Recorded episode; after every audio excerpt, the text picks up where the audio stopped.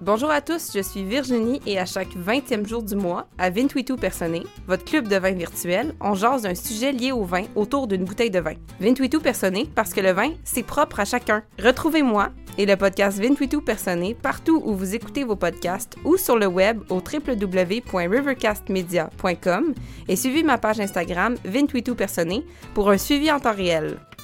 Dans cet épisode, on jase de vins mousseux de Catalogne, en Espagne, mieux connu sous le nom de cava, notamment l'histoire, la culture, la tradition ainsi que la méthode de vinification et les caractéristiques gustatives de ces vins avec Alexandre Larochelle. Bonjour, donc euh, je suis Alexandre Larochelle et euh, je possède une page Instagram qui s'appelle alexanderthegrape.ca.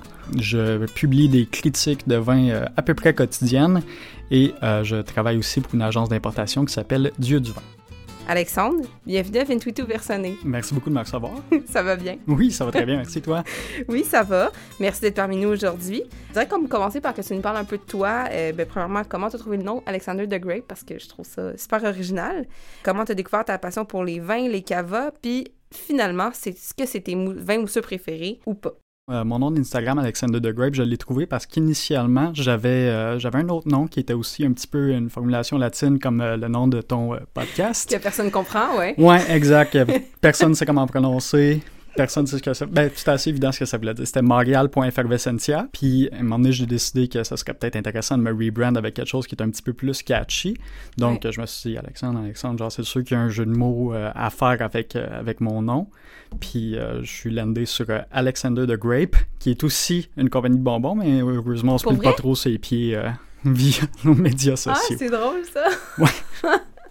Puis euh, c'est ça, comment tu as découvert ta, passion pour les, pour les cavas? Évidemment, c'est le sujet mhm. d'aujourd'hui. Donc, euh, est-ce que c'est les premiers vins que tu as découverts? Est-ce que c'est tes vins préférés? Euh, j'ai pas mal tout le temps été un consommateur de vin à partir du moment où j'ai eu l'âge de consommer de l'alcool. Ça a toujours été ma boisson préférée. Fait que pas avant, là. Pas avant, non, pas avant d'avoir l'âge, bien sûr que non. C'est important. Puis, c'est ça, au début, je buvais un petit peu de tout et n'importe quoi, mais éventuellement, à un certain moment, j'ai découvert un petit peu ce qui pouvait être les, les appellations, l'impact que pouvait avoir le cépage, la méthode d'élaboration sur euh, les différents types de vins.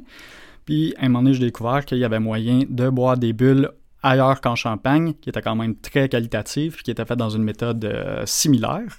J'ai découvert le cava, avec d'excellents vins qui se situent habituellement entre les 15 et 30 dollars.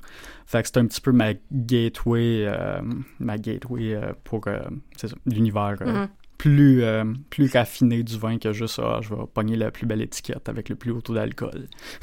le plus haut taux d'alcool, ouais, c'est ça. c'est toute une méthode pour calculer le vin, ça. Donc, est-ce que les cavas, c'est tes vins mousseux préférés? Préférés, c'est toujours dur à dire parce que ça change d'une semaine à l'autre, mais généralement, je dirais que oui, c'est mon, euh, c'est mon appellation préférée pour les vins qui sont élaborés en méthode traditionnelle. OK. Je sais que tout le monde tripe euh, Petnat et euh, méthode ancestrale ces temps-ci, fait que je me suis dit que j'en parlerai pas aujourd'hui. OK, c'est bon. Parle-nous un peu de rapidement de, ton blog Instagram, là, Alexander the Grape, c'est quoi en fait? C'est un moulin à contenu. non, c'est pas vrai. Je fais à peu près euh, une critique euh, par jour à mesure que je vois des bouteilles. Je publie tout le temps un petit paragraphe avec mes notes de dégustation. J'essaie d'être objectif euh, avec mes descripteurs. Puis après ça, je donne un petit aperçu dans mon avis si la qualité-prix est là ou pas. Ça reste toujours bien subjectif, mais j'essaie d'être consistant dans ma méthode d'évaluation. Parfait, merci. Aujourd'hui, on va déguster un cava que tu as choisi, mm-hmm. issu des cépages de cava, donc Guisarello, Macabeu et Parella Parellada. Merci. Parellada. Du producteur Mestres, c'est ça? Mestres, exactement. Veux-tu un peu nous en parler euh, en l'ouvrant, si tu veux bien? Tu peux nous dire pourquoi tu l'as choisi et tout ça, puis on va se servir, puis on va le déguster. Excellent. Ben, d'ailleurs, euh, j'ai choisi le domaine Mestres parce que c'est effectivement un, cava. En Catalogne, on a euh, toujours des petits conflits entre les, les, grands producteurs et les petits producteurs. Puis il y en a beaucoup qui ont choisi de se dissocier de l'appellation cava puis qui ont rejoint une appellation qui s'appelle Corpinat, dont euh, je pourrais discuter plus tard. Mais euh, pour pas mélanger monsieur, madame, tout le monde, je me suis dit quand il y en a avec un, cava, ça serait un petit peu plus euh, mm-hmm. facile à trouver. Puis j'ai choisi cette bouteille-là qui est un 45% Charello, 30% Macabeo, puis 25% Parellada, qui date de 2013, puis qui a été dégorgé en avril dernier. Fait que je trouvais ça cool qu'on sorte des petits cavas un petit peu verdacés, citronnés, puis tout ça, puis qu'on aille vers quelque chose qui a un peu plus d'âge, puis qui se situe quand même aux alentours de 27 à la SAQ. Puis peux-tu expliquer pour les fins auditeurs, quand tu dis il a été dégorgé l'année passée, qu'est-ce que tu veux dire? Ça veut dire que euh, quand on est dans l'appellation cava, il y a un temps minimum que ton vin doit passer sur ses lits. Des lits, dans le fond, c'est des levures mortes qui euh, donnent des... euh, des saveurs un petit peu, le mot technique c'est empyromatique, des euh, saveurs euh, un petit peu briochées, de Ouais. pain grillé, puis euh, des biscuits. Genre. Ouais, exact. Fait que pour les cavas de base, c'est au moins 9 mois sur lit. Pour les réservas, c'est 15 mois. Puis pour les grandes réservas, comme c'est le cas du Mestres qu'on a ici, c'est au moins 30 mois. Mestres ont choisi d'aller plus loin, puis ils sont plus aux alentours de 48 mois. OK, fait qu'on risque de vraiment goûter vraiment ces notes torréfiées-là quand même présentes là, dans... dans... Ouais, exact, exact. Fait que euh, j'ai choisi ce vin-là pour montrer qu'on pouvait avoir beaucoup, beaucoup de complexité, qu'on retrouve généralement à des prix plus élevés en Champagne. Mm. Puis c'est quelque chose qui est pas dur à trouver nécessairement, puis euh, qui est quand même euh, très raisonnable en termes de rapport qualité-prix. Justement, la référence SEQ pour ceux qui veulent euh, l'acheter, c'est le 139 44 529. Petite section euh, ASMR du podcast. pas des flûtes. Qu'est-ce que t'as contre les flûtes? On sent pas le vin. C'est quand on a des flûtes. Des flûtes, Ah, c'est cute, ça. mais euh, ça prend un bon bol pour pouvoir euh, déguster le vin. Donc, en tant qu'amateur très, euh, très sérieux de bulles, tu ne recommandes pas les flûtes. régulier. Donc, euh, OK. Les flûtes tulipes, c'est correct parce qu'ils ont un petit peu euh, la oui, forme concave, Mhm. mais les flûtes standards, vraiment pas fan. OK. Intéressant. Comme moi, je connais pas tant les bulles, ben, je j'ai pas d'opinion, mais c'est un très bon point. On peut voir que je viens pas du service aussi. Merci. Est-ce que le- les verres plus en, en allongé p- comme euh, stimulent plus la production de mousse? Euh, dans le fond, c'est qu'ils sont censés maintenir ta bulle plus longtemps. Personnellement, je trouve que ça fait juste que tu te ramasses avec ben du dioxyde de carbone dans le nez, fait qu'à la place de sentir ton vin, tu sens euh, les gaz. OK. Ah, c'est bon à savoir, pour Ouais. vrai, ouais.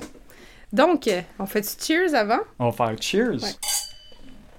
Donc, Tu me diras ce que au nez, Virginie. Toi qui n'es pas très fan de bulles, je suis très curieux de savoir ce que t'en ouais. penses. est-ce qu'il est peut-être trop froid pour un Il est frais, mais euh, le nez il est quand même euh, très expressif. euh. citron confit, Mm. la brioche? Je sais pas quoi d'autre. Ok. J'ai des petites notes peut-être de noisettes. Euh, Ouais. J'avais des, euh, des fruits d'arbre. Dans le fond, un peu de pêche jaune à mesure qu'il se réchauffe. Là, il est un petit peu frais. dit. fait que- Abricot. Bon câble aussi. Ouais. Fait comme euh, je trouve que l'avantage de la méthode traditionnelle, c'est justement le temps que la méthode traditionnelle dans laquelle les, euh, les cavas sont élaborés, c'est que justement le vin passe euh, une quantité de temps qui est quand même assez euh, prolongée sur les lits. Mhm. Fait que je trouve que l'avantage justement de ces vins-là, c'est qu'on va chercher plus ces arômes briochés, noisettés là, au lieu de juste avoir euh, les notes. euh, Puis combien ça coûte, ça? C'est pas... euh, Ça, c'est c'est ça, 26,90. c'est pas... C'est, très bien, c'est très équilibré pour, euh, pour ce prix-là, là. J'avoue que... Ouais. ouais. Si on a des gens qui achètent seulement des champagnes une fois par année, je pense que les cavas Grande Reserva, ça pourrait euh, changer vos soirs de semaine. Mais c'est vrai, ça, ça me fait penser à un, un champagne de, de peut-être une quarantaine de dollars. ouais. Même, en tout cas.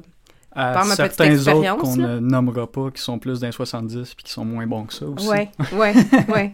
Exact, je suis d'accord avec toi. Mais c'est vrai que c'est super bien fait. Je me suis dit que c'était une bonne bouteille qui aurait le Ouais. potentiel de convertir des gens qui sont pas nécessairement amateurs de bulles vers euh, quelque chose qui est euh, plus abordable puis tout aussi euh, artisanal dans ses méthodes de Fait qu'en production. bouche, euh, comment tu décrirais comme par rapport à, justement aux autres bulles, aux autres cavas que tu pourrais, que tu connais dans le fond? Euh, la typicité de ce vin-là, est-ce que c'est plus, euh, c'est plus charnu au niveau de la texture que d'autres ou... euh, le corps est plus généreux, puis Ouais. c'est entre autres parce que Mestres travaille aussi avec un petit peu de barrique, toujours en bonne dose. Là. Ça peut faire à peu près 50% inox, 50% barrique la plupart du temps. Puis je trouve que ça, ça, ça, ça donne une texture en bouche qui est plus généreuse.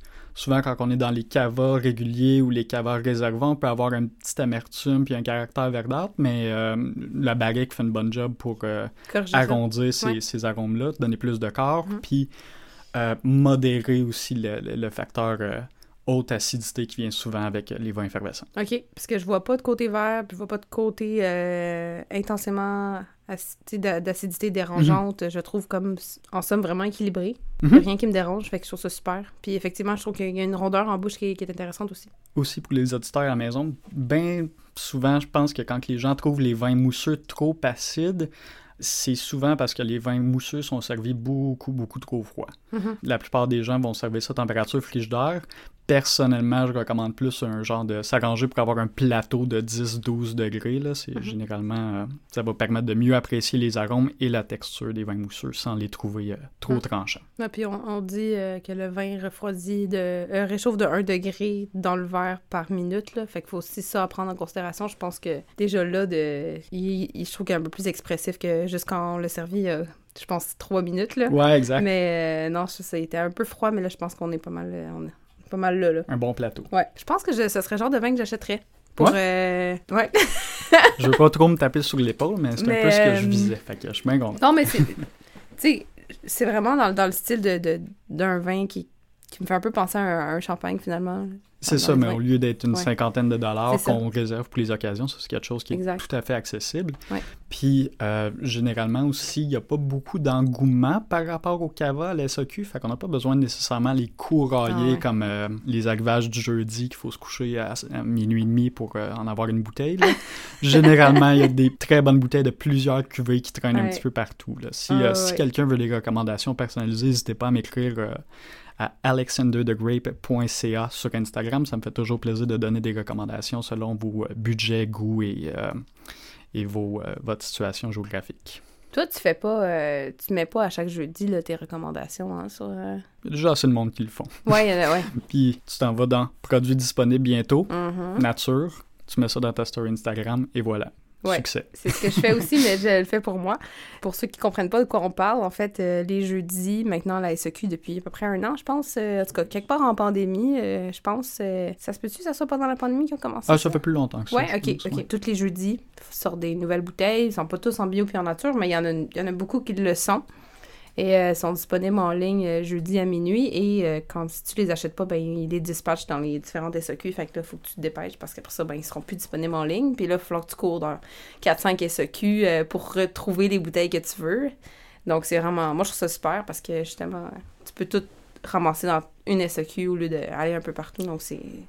Donc, c'est bien, mais il faut être à l'affût puis il faut regarder vite. euh, C'est ça, exactement ça. C'est plus euh, Ouais. une technique d'achat pour euh, les connaisseurs plus, plus avancés qui savent comment magasiner un petit peu sans. Ouais, ouais. hein, heureusement, on a. Mais tu sais, il n'y en a pas tant par semaine. Il y en a peut-être comme, je pense, 150 à 200. Fait que, si tu files justement nature, bio, déjà, t'es rendu à pas tant. Fait que je pense que ça se fait en, en- en 10-15 minutes. Je pense que tu es capable de, de savoir euh, à peu près, là. Ouais, avec l'aide de nos influenceurs sur Instagram, il y a Ouais. toujours moyen. Ouais, ouais, mais tu sais, à, à un moment donné aussi, tu commences à connaître les producteurs qui y sont, tu reconnais. Exact. euh, c'est ça. Puis sinon, tu te fais, la- tu te fais l'étiquette. C'est ça, exactement. Belle étiquette. on se garoche. Donc, euh, super bien. On va continuer à le boire tout au long de l'épisode. Ça va nous motiver. Yeah. Puis justement, dans le cadre de, de nos épisodes, comme je te disais, on fait des quiz pour tester Mhm. les connaissances de nos auditeurs. Donc là, je vais euh, nommer les trois questions, puis après la pause, on va y répondre. Donc, les trois questions sur le cava sont les suivantes. 1.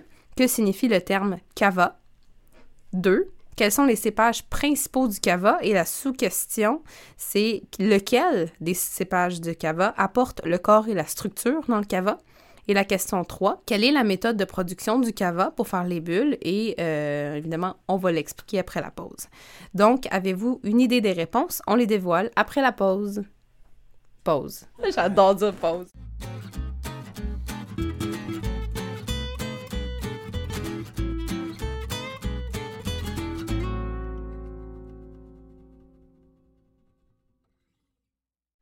Rebonjour tout le monde, je suis de retour avec Alexandre pour dévoiler les réponses aux questions quiz. Donc la question 1 était que signifie le terme cava?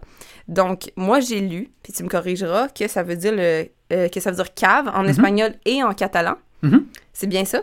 Ouais, c'est exact. Sais-tu pourquoi ils ont décidé d'appeler ça cave? C'est parce que c'était des vins originalement qu'ils gardaient en cave? Ou... Euh, ouais, ben l'histoire est intéressante là-dessus parce que traditionnellement, pas mal tout le monde appelait tous les styles de vin mousseux champagne. Puis, euh, à un moment donné, ben, dans l'Union européenne, avec euh, toute euh, la bureaucratie qui vient autour de ça, les champenois, ils ont dit vous allez arrêter d'appeler ça du champagne si, si ça vient pas de champagne. Donc, euh, ce que les producteurs de cava ils ont fait, c'est qu'ils ont décidé d'appeler ça cava. Dans le fond, bodega et cava, les deux, ça veut dire cellier, plus ou moins en espagnol. Puis bodega, traditionnellement, c'est la partie du cellier qui est au-dessus de la terre. Donc, euh, pour des raisons historiques, un petit peu de technique, c'était surtout les vins tranquilles qui étaient élaborés, tandis que les vins mousseux, ils étaient élaborés euh, dans les cavas, qui étaient la partie souterraine du cellier. Ah, me- meilleur Bodega, contrôle de c'est un température. terme qu'on utilise pour quelque chose? Euh, ouais, ben tu, on remarquera souvent sur les étiquettes de vin espagnol que c'est euh, bodega, là ensuite le nom du domaine, fait que c'est un peu l'équivalent de dire domaine euh, en français, plus ou moins. OK, intéressant. Et c'est ça. Dans le fond, euh, cava, c'est une appellation qui est un petit peu spéciale parce que c'est une désignation d'origine, mais qui n'a pas d'origine précise. Il y a beaucoup, beaucoup de régions en Espagne qui sont autorisées à utiliser le C'est mot ça, c'est cava. pas juste en Catalogne, hein? Non, c'est exact. ça, j'ai- ouais. 95% des cavas proviennent de Catalogne, surtout euh, dans le coin du, euh, du Penedès. Mais on a aussi quelques petites poches qui sont isolées en- en- dans le coin de Valence. On en a un petit peu dans, euh, dans le coin de Navarre. On en a même euh, dans des régions beaucoup plus à l'est en Espagne. Mais euh, c'est ça, traditionnellement, si on voit cava, on peut, euh, on peut présumer que ça vient du, euh, du Penedès euh, en. Catalogne. OK, bon savoir. Euh, question 2. Donc, la question était en deux questions. Euh, quels sont les cépages principaux du cava? Et lequel de ces cépages apporte le corps et la structure? Évidemment, là, c'est le vin qu'on a bu aujourd'hui était issu de ces trois cépages. Là, je vais te laisser les dire parce que tu les dis tellement mieux que moi, là, avec ton accent. Parfait. Donc, il y a beaucoup de cépages qui sont autorisés pour la production de cava, mais traditionnellement, ce que j'aime appeler la, la sainte trinité des euh, cépages de cava, c'est euh, le macabeo, Mhm. le charello, puis le parellada. Dans le fond, euh, celui qui apporte le plus de structure, c'est le charello. Ouais. Structure et caractère. euh. J'avais lu que le maca... ben, macabeo, macabeu en tout cas, euh, apporte plus la, la douceur et le parfum, et Mhm. le para... parellada, la finesse, la fraîcheur et l'arôme. Ouais, exactement. Ouais. Je m'étais préparé mon petit, euh, mon petit speech là-dessus, mais tu viens de me le voler. Ah, bon, ben, ok, je m'excuse. Euh, mais est-ce que tu as déjà goûté des cavas où, mettons, il y a, il y a pas de Xarello, ou il y aurait pas de ma macabeu ou des trucs... Euh, oui, oui, bien sûr, c'est pas toujours le trio de cépages. On a beaucoup de 100% Charello qui sont disponibles, euh, puisque c'est généralement considéré comme étant le cépage le plus qualitatif des trois. La plupart Comme le des... Loxarel, là, de... Euh, le Loxarel, Il y a le ça. trio, Ah, il y a le trio, ok. puis il y a aussi, euh, il y a aussi un petit peu de chardonnay. Ok, ah, oui, Ouais. d'accord. Ok, ok, Ouais. Puis euh, c'est ça, il y, a, il y a des vins qui sont disponibles en monocépage, mais le plus commun en monocépage, c'est vraiment le Charello. Ouais. Puis on a beaucoup aussi dans les régions qui sont pas la Catalogne qui produisent du cava, des euh, 100% Macabeo, que vous connaissez peut-être aussi sous le nom de Viura. OK. Et toi, personnellement, est-ce que, est-ce que tu préfères quand il y a les trois cépages ou quand il y a juste du Xarello ou, ou ça, c'est pas vraiment un critère, tu vas regarder plus d'autres, euh, d'autres choses comme le, le producteur? Mes coups de cœur, c'est vraiment ceux qui sont euh, en trois cépages. Puis généralement, pour mes goûts à moi, le plus qu'il y a une grosse proportion de Charello, le plus que je suis de bonne humeur. OK. Puis il y a aussi euh, plusieurs, plusieurs producteurs de cava qui ont commencé à utiliser un petit peu de cépage bourguignon, chardonnay, pinot noir pour arrondir leur mix. Souvent, je trouve que ça fait des bons résultats, même si probablement qu'il y a des Catalans qui vont m'écrire des messages fâchés parce que j'ai dit ça. Ouais, mais tout le monde a droit à son opinion. là. Ouais, ouais, 100%. Puis c'est pas comme si t'en avais pas goûté assez pour avoir une opinion. euh, Ben, on peut pas dire objectif parce que le vin c'est subjectif. C'est très mais subjectif. ouais. Faut pas avoir une opinion que pour vrai qui, est- qui est- qui est valide, je dirais. C'est ça, exact. Je suis Ouais. consistant avec euh, mes propres opinions, fait que au moins c'est déjà Bon, ben c'est ça. exact. la troisième question, c'était quelle est la méthode de production du cava pour faire les bulles? Donc, évidemment, ben là, on en a parlé tantôt, c'est la méthode Mhm. traditionnelle ou la méthode champenoise. Est-ce que c'est exactement la même chose? euh? Euh, oui, exactement. C'est ça, j'avais lu un peu, là. Faut qu'ils disent qu'ils font la méthode traditionnelle, j'imagine, parce que méthode champenoise, est-ce que tu as le droit de, re- de dire ça quand t'es pas de la Champagne? Je pense qu'il y a certains producteurs qui ont encore le droit d'utiliser le terme en genre de clause grand-père. Euh, Hmm. Par contre, généralement, à Star, surtout que les producteurs de cava puis de corpinat, ils détestent se faire comparer euh, une fois après fois au champagne. Oups, fait on, ont- on l'a fait depuis tantôt. C'est bien correct. Puis euh, c'est ça, fait que dans le fond, ils vont avoir tendance à utiliser méthode traditionnelle. Puis le fait que ça soit un cava, ça t'assure que ton vin est produit en méthode traditionnelle. OK. C'est une méthode qui est un petit peu longue à expliquer, mais en gros, il y a sept étapes dépendamment de comment qu'on les, comment qu'on les compte. Mais pour faire court, on peut dire que on fait un vin de base qui va être fermenté jusqu'à sec. Ensuite, on va l'embouteiller avec une liqueur de tirage, qui est euh, un mélange de, vin non fermenté puis de levure, qui va alimenter une deuxième fermentation qui va se produire en bouteille. Là, ensuite, le vin va passer euh, plusieurs mois sur, euh, sur lit, un petit peu comme qu'on avait discuté tantôt. Puis après ça, le vin est dégorgé. Donc, on, on va expulser les lits, dans le fond, qui sont, euh, qui sont dans la bouteille pour euh, donner un vin qui est clair. Puis euh, ensuite, c'est ça. On remet un bouchon là-dessus, puis on le laisse se reposer, puis on le met en vente. Mhm. On va comparer à Petnat, qui est le style qui est le plus le plus à la mode, on pourrait dire. Petnat, la grosse différence, c'est que la première, euh, la première cuvée n'est pas fermentée jusqu'à sec, donc on embouteille avec un petit peu de sucre résiduel. C'est comme ça qu'on va tirer euh, l'effervescence dans ces vins-là. Exactement. Il faut comprendre que quand on fait deuxième fermentation, fermentation en bouteille, ben, c'est parce que ça produit des, des bulles, en fait, la fermentation. Donc là, les bulles sont emprisonnées dans la bouteille, donc il y en a. On ferme, on embouteille avant la fin de la fermentation, ben, il reste des bulles, donc elles n'ont pas le temps de s'évaporer. Ça, ce serait la méthode euh, ancestrale. Donc, euh, voilà pour les trois questions. Donc là, on peut passer plus dans... On peut jaser de cava. Veux-tu nous en parler un petit peu? Je sais que c'est vague. on peut parler, commencer par l'histoire de l'appellation. Euh, cava, dans le fond, je pense que le, terme a été changé dans les années 50, quand justement, il y, a eu comme une entente quelconque entre, mm-hmm. les entre, les pays européens qui allaient chacun avoir leur, terme désigné puis s'en tenir à ça. Euh, puis dans le fond, les, les, cavas, ça a vraiment. Ça fait longtemps qu'on fait des bulles en Espagne. Par contre, c'était vraiment un petit peu plus à petite échelle puis euh, plus expérimental jusque dans les années 1850-60 où il y a plusieurs gros producteurs qui ont commencé à, avoir les, les, moyens euh, technologiques, si on veut, d'élaborer ces vins-là en quantité plus importante, donc que ce soit rentable pour eux. C'est arrivé à peu près en même temps aussi que l'arrivée du euh, phylloxéra, qui est ah un, gros sujet. Mais euh, en gros, les vignobles français ils ont été pas mal dévastés, fait que ça a permis aux producteurs de cava de combler un petit peu le besoin à l'international, donc euh, d'avoir les revenus qui justifiaient les investissements. OK. Ouais. Donc 1800-1900, production un peu plus Un peu plus industrialisée, ouais, c'est ça, exactement. En, pour ce qui est des, des, vins mousseux catalans, on a beaucoup de, de, gros producteurs qui produisent des gros volumes. Euh, il y en a deux qui sont les plus gros. On a euh, Codorniu, qui est un domaine qui existe depuis euh, les années 1500. puis ils produisent des millions et des millions et des millions de bouteilles par année. Ce ne serait pas nécessairement ce que je recommande le plus. Et il y a aussi Freshenet que vous avez dû probablement déjà voir dans des wine shops que je ne recommanderais pas non plus. Ils font 120 millions de bouteilles par année. Ouais, c'est plus des productions industrielles. Est-ce que c'est des vins qui sont dispendieux ou? Euh, non, non, c'est ces deux vins-là, c'est pas mal deux des moins chers qui sont disponibles. Ah, sont disponibles à la SAQ? Ouais, exact. OK. Ouais. OK. Fait qu'on a accès aux deux, euh, aux deux plus grands, là. Ouais, c'est ça, c'est ça. Ça, c'est les plus grands. Puis euh, généralement, ils sont justement tout simplement cava, donc pas réserva et pas grande réserva. Donc, ils passent moins de temps sur lit.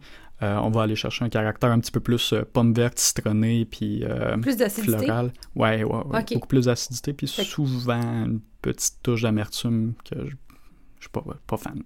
OK. OK. Fait que plus on va vers le réserva ou le grand réserva, plus ça va être arrondi. Ouais, exact, Moins ça va être acide, plus il va y avoir de, de, de, de rondeur, plus il va y avoir d'arômes torréfiés.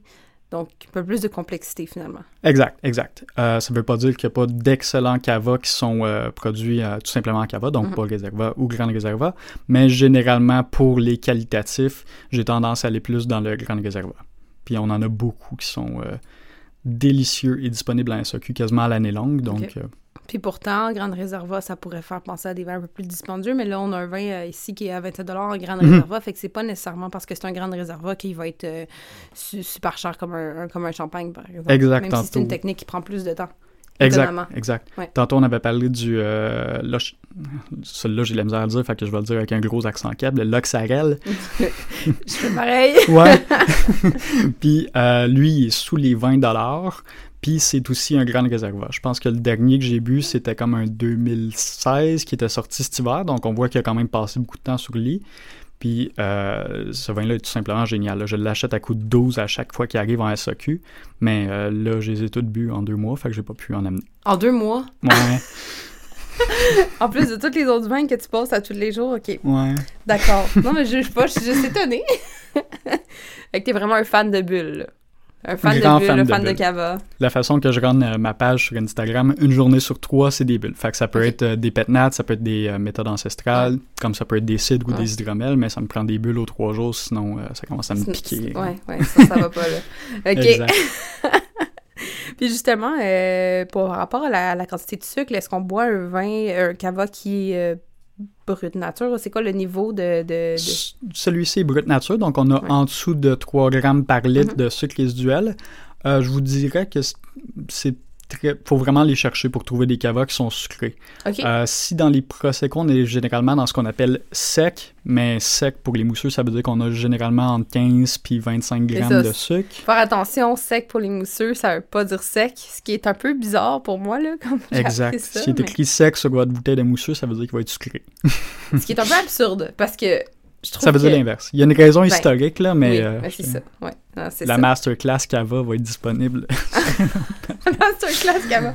Ouais, c'est ça. Fait que, euh, en autres, moi, j'avais lu qu'on avait brut nature, après ça, extra brut, brut, extra sec, sec, demi-sec et doux.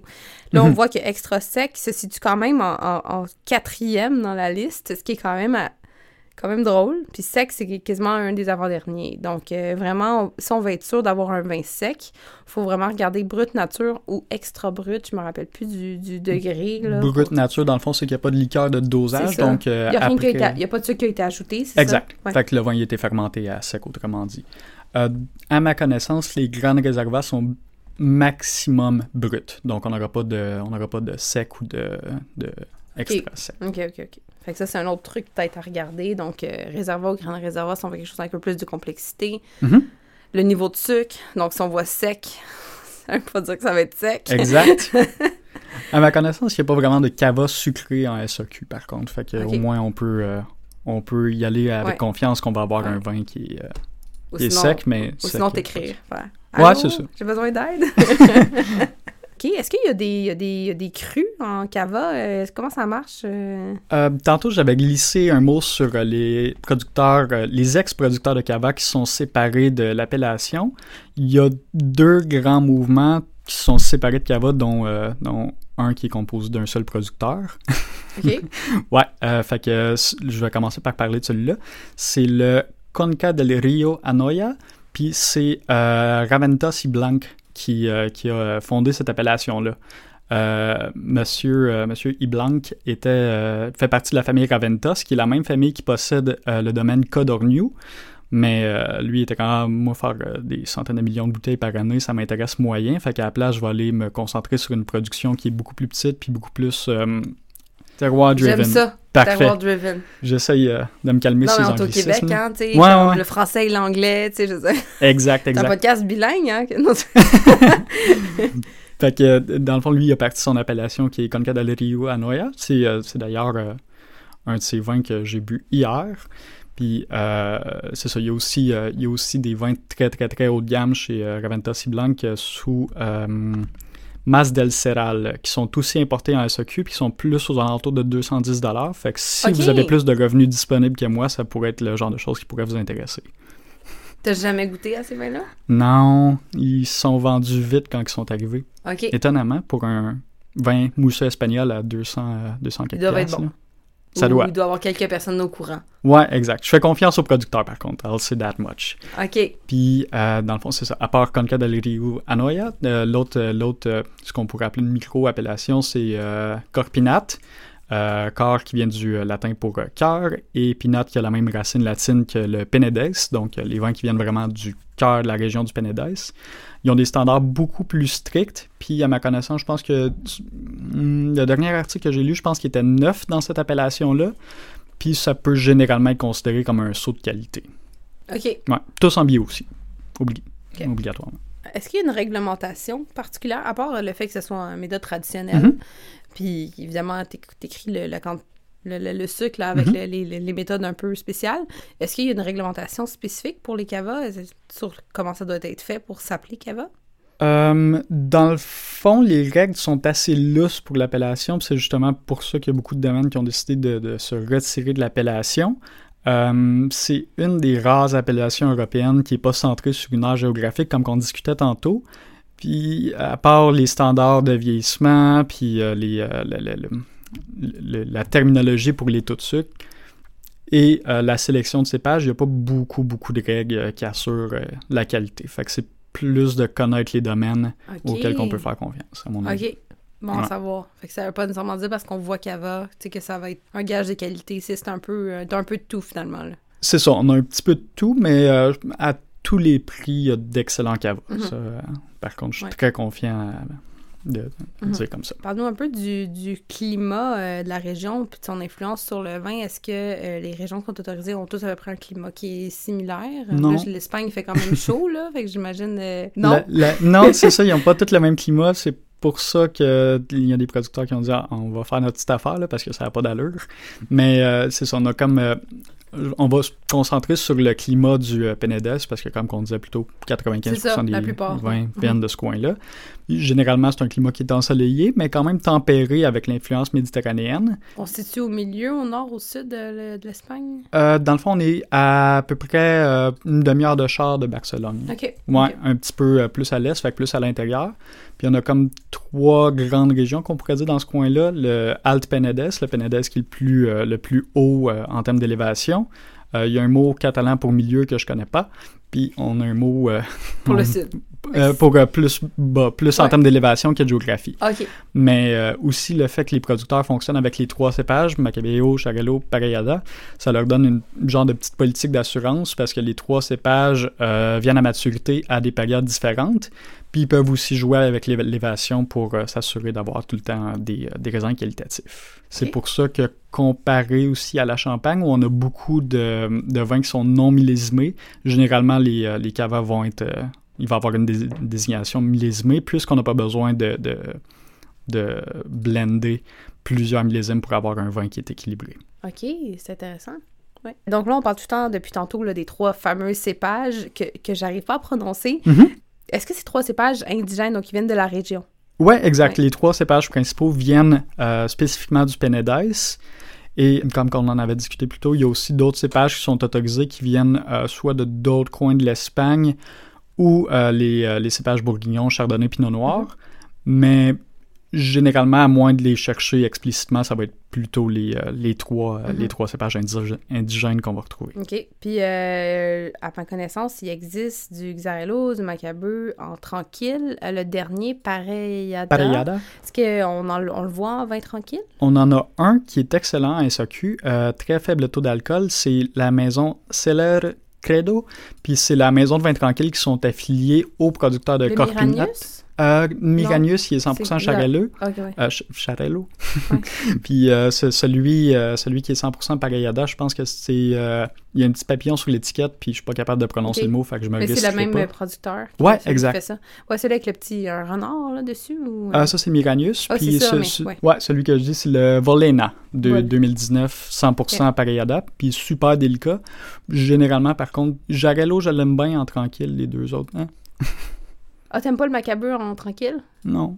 OK, mais... euh, Tendance à oxyder un peu. Mais, mais, en- t'as déjà goûté un Macabeu genre 100% en tranquille? Ouais, exact. euh. Comme euh, on en a en beaucoup dans le sud de la assemblage, mais- France. 100%, Des- OK. Parce que j'ai goûté beaucoup, beaucoup en assemblage, j'ai adoré, mais j'avoue que tout seul, j'ai jamais goûté. Aussi sous son euh, nom, euh, nom catalan, le, le Viura, il y en a beaucoup d'exemples dans le Rioja. Généralement, les, les vins blancs du Rioja vont être faits à peu près plus que 90% Mm. de, de Macabeo. Fait que finalement, ton préféré en tranquille, c'est le... Charello. Comment tu dis ça? Charello. Chat. CH?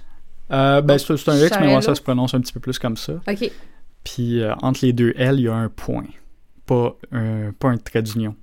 C'est vrai. euh, c'est vrai que des le fois, on voit un trait d'union, des fois, on voit un point. Ouais, ouais, ouais. Puis tu te demandes si euh, la personne voulait faire un style ou vraiment il y a un point. Il y, a, il y a un point, il y a un point. Je suis pas très familier avec le langage catalan, mais il utilise euh, le point. Ouais, c'est vrai que nous, on Ouais. l'utilise pas en français, fait que des fois, ça peut être... euh, Ouais. on, on met des fois un trait d'union. Mais donc, euh, le cépage Charello s'appelle X-A-R-E-L, point au milieu, Mhm. comme un trait d'union, mais c'est un point d'union, L-O.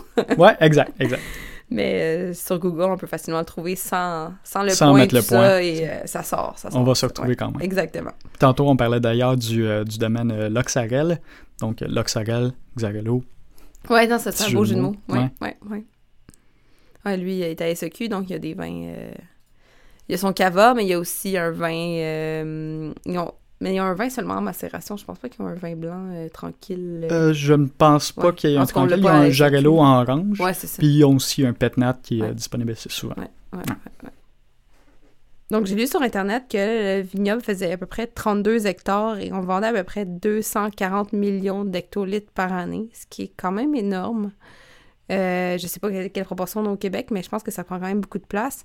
Est-ce que euh, tu sais si le, le, le, vignoble a augmenté en popularité dans les dernières années ou c'est euh, toujours quelque chose qui a été populaire? Ou, dans le fond, le cava a vraiment commencé à être pris au sérieux au milieu des années 90 à peu près. Mhm. je pense qu'entre les années 80 et 35 ans plus tard, en 2015, ils ont à peu près multiplié leur production par 10 entre autres avec les deux grosses maisons qu'on avait données tantôt, mais à peu près tous les domaines de, de, de, cava qu'on retrouve en SAQ sont à peu près centenaires. Fait que euh, c'est, c'est, des vins qui sont dispendieux à produire puisqu'ils sont produits en méthode traditionnelle. Fait que généralement, c'est plus des, euh, ça, a plus tendance à être des, des, plus gros domaines que de petits artisans, même si on en a. Ah, euh, intéressant. Donc la méthode traditionnelle coûte plus cher que par exemple la méthode ancestrale ou le petnat, là. Euh, ouais, exact, exact. Puis euh, plus qu'on a de, technologie, plus qu'on peut rendre ces, euh, ces vins-là rentables. Mhm. C'est pour ça que quand on regarde, par exemple, euh, la, champagne avec les petits producteurs artisanaux, on peut vite monter à au-dessus de 70 100 dollars la mhm. bouteille. Tandis que dans le Penedès, c'est plus rarement. OK. Puis pas nécessairement parce que ça coûte moins cher. Ben oui, ça coûte moins cher les terres, j'imagine, mais aussi parce que ben c'est des plus des plus gros domaines, puis ça fait plus longtemps qu'ils sont là. Et... Ouais, exactement. parce que là, je pense que le mètre carré ou la vigne en Champagne coûte euh, très cher. J'avais entendu parler coûte cher du pied euh, carré en Champagne. Comme une affaire comme 12 la grappe de raisin en Champagne. Là. Ouais, c'est comme un autre. Euh, Pour avoir un climat où il fait gris.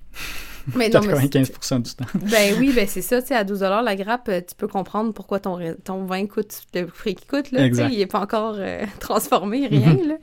Euh, donc, euh, tu dirais que proportion de vin traditionnel, disons, euh, conventionnel, je dirais, mhm. versus vin funky dans le cava, est-ce qu'on est plus dans une mode ou plus dans... Parce qu'en Champagne, c'est quand même la plupart assez conventionnel, assez straight. Est-ce qu'en cava, c'est à peu près la même chose? Ouais, exactement. La méthode traditionnelle a tendance à produire des résultats qui sont plus faciles à répliquer que quand on est par exemple en méthode ancestrale. Fait qu'on va avoir un produit qui est plus consistant puis plus selon le, style que la maison veut donner à sa cuvée. Euh, c'est, j'ai pas connaissance d'être déjà tombé sur un cava funky. Euh, D'un fond, on en a euh, des, des, très vieux, comme j'avais vu, je pense, un 2007 de L'Oxagal, justement, mais qui mm-hmm. était euh, une cuvée à comme 130 quelques piastres. Puis euh, ça, c'était un petit peu plus euh, étrange comme Étrange, c'est un, un, compliment pour moi. Mais généralement, non, c'est des vins qui sont accessibles puis un petit peu plus euh, plus proche de ce qu'on pourrait appeler conventionnel que droit, rien de rien de, de, choquant là, dans les on va pas dans toutes les directions là. exact on peut souvent être surpris par la qualité mais rarement par par... Euh, L'originalité. non, je sais pas. Je sais pas si c'est... Ah, pourquoi dire ça? Pourquoi dire Donc, la, la méthode traditionnelle, euh, tu disais que ça, ça faisait en sorte que c'était un produit plus consistant d'année en année? Exactement, ce serait mon intuition. C'est sûr qu'on a des exceptions à tout ce qu'on pourrait considérer comme étant des règles dans l'univers du vin, mais par, euh, par opposition à, par exemple, un pet nat, où on n'est pas exactement certain du taux de sucre à l'embouteillage, on n'est pas exactement certain de ce qui va se passer avec les lits qui sont dans la bouteille. Euh, la méthode traditionnelle, dans le fond, vient assurer qu'on ait une, euh, une qualité qui est plus facile à maintenir, même si celle-ci est plus, un petit peu plus complexe et dispendieuse. Qu'est-ce qui ferait en sorte que dans un petnat, euh, le taux de sucre, on ne serait pas sûr parce que, mettons, par exemple, la fermentation se finirait pas? Ouais, exactement. Parfois, euh, c'est pour ça qu'on a ce qu'on aime appeler des gushers, donc euh, des pétnates que quand on les rouvre, euh, ça fait plus un volcan qu'un petit Des gushers.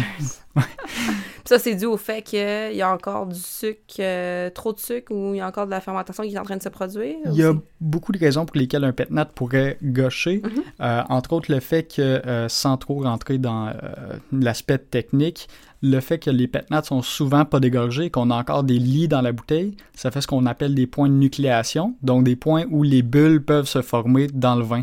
Euh, ça crée une réaction en chaîne, un petit peu comme si vous avez déjà cogné euh, une bière avec une autre bière, euh, qui fait, c'est ça, une réaction en chaîne qui fait déborder la bouteille. OK. Et avec le réchauffement climatique et tout ça, et même cette année, là, beaucoup de de vignobles ont eu plein de pertes et tout ça partout en France, notamment en Champagne. Mhm. Euh, est-ce que euh, tu crois que le cava, à, long terme, ça va peut-être être trop chaud dans cette région-là d'Espagne? Est-ce que tu as entendu des, des, des, choses sur la récolte de cette saison-ci qui avait mal été ou... euh, j'ai moins tendance à suivre les nouvelles de Ouais. vendange. Puis à cause du système d'élaboration des vins dont je parlais plus tôt avec euh, la entre guillemets, politique d'assurance, Ouais, c'est ouais. ça, l'altitude, la variété de cépage, Ouais. puis tout ça, ils ont, je pense qu'ils ont assez d'outils à leur disposition pour pas être euh, trop négativement affectés par euh, les changements climatiques. Ouais, par rapport ça à, mon étude. à la Champagne qui est plus des plaines, puis qui est comme, il y a moins de... Exact. il y a moins d'altitude et tout ça. Au début de- Mhm. du podcast, on a parlé un peu de toi puis de ton blog, mais aussi, euh, tu viens récemment de- de- de- d'entrer dans l'équipe de Dieu du vin. Mhm. Donc, je vais juste mentionner à tout le monde qu'effectivement, là, maintenant, tu travailles en agence. euh, donc, ta passion, tu t'es transformé ta passion en effectivement ton travail. Exact. Donc, est-ce que tu... euh, c'est quoi tes, tes projets futurs par rapport à ça, par rapport à ton blog Instagram? Est-ce Mhm. que tu vas continuer quand même... euh, Oui, oui, absolument. Dans le fond, j'ai euh, j'ai continué à publier à peu près à la même vitesse de une publication avec des notes de dégustation par jour. Ouais.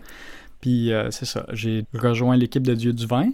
Puis, dans le fond, j'ai pris la décision de, de laisser derrière moi mon ancien emploi qui était un petit peu plus euh, bureau. euh, pour me- conventionnel. Ouais, c'est ça, conventionnel. Ouais, c'est ça, méthode Méthode trad, traditionnelle. ouais, exact. Mon, mon ancien job de bureau, méthode trad, je l'ai changé pour, Pour un euh, un qui est de travailler pour une agence d'importation. Exactement. De ce que tu as l'air de dire, tu regrettes pas ton choix. Tu es Non, à la bonne place. Donc, Vraiment euh, content de ma décision, puis très content aussi de la petite équipe série avec laquelle Ouais. j'ai- la chance de travailler chez Dieu du vin. Est-ce que vous importez des cavas? Non. Euh, dans le fond, chez Dieu du vin, justement, on est très sur euh, du côté funky de l'équation. Mm.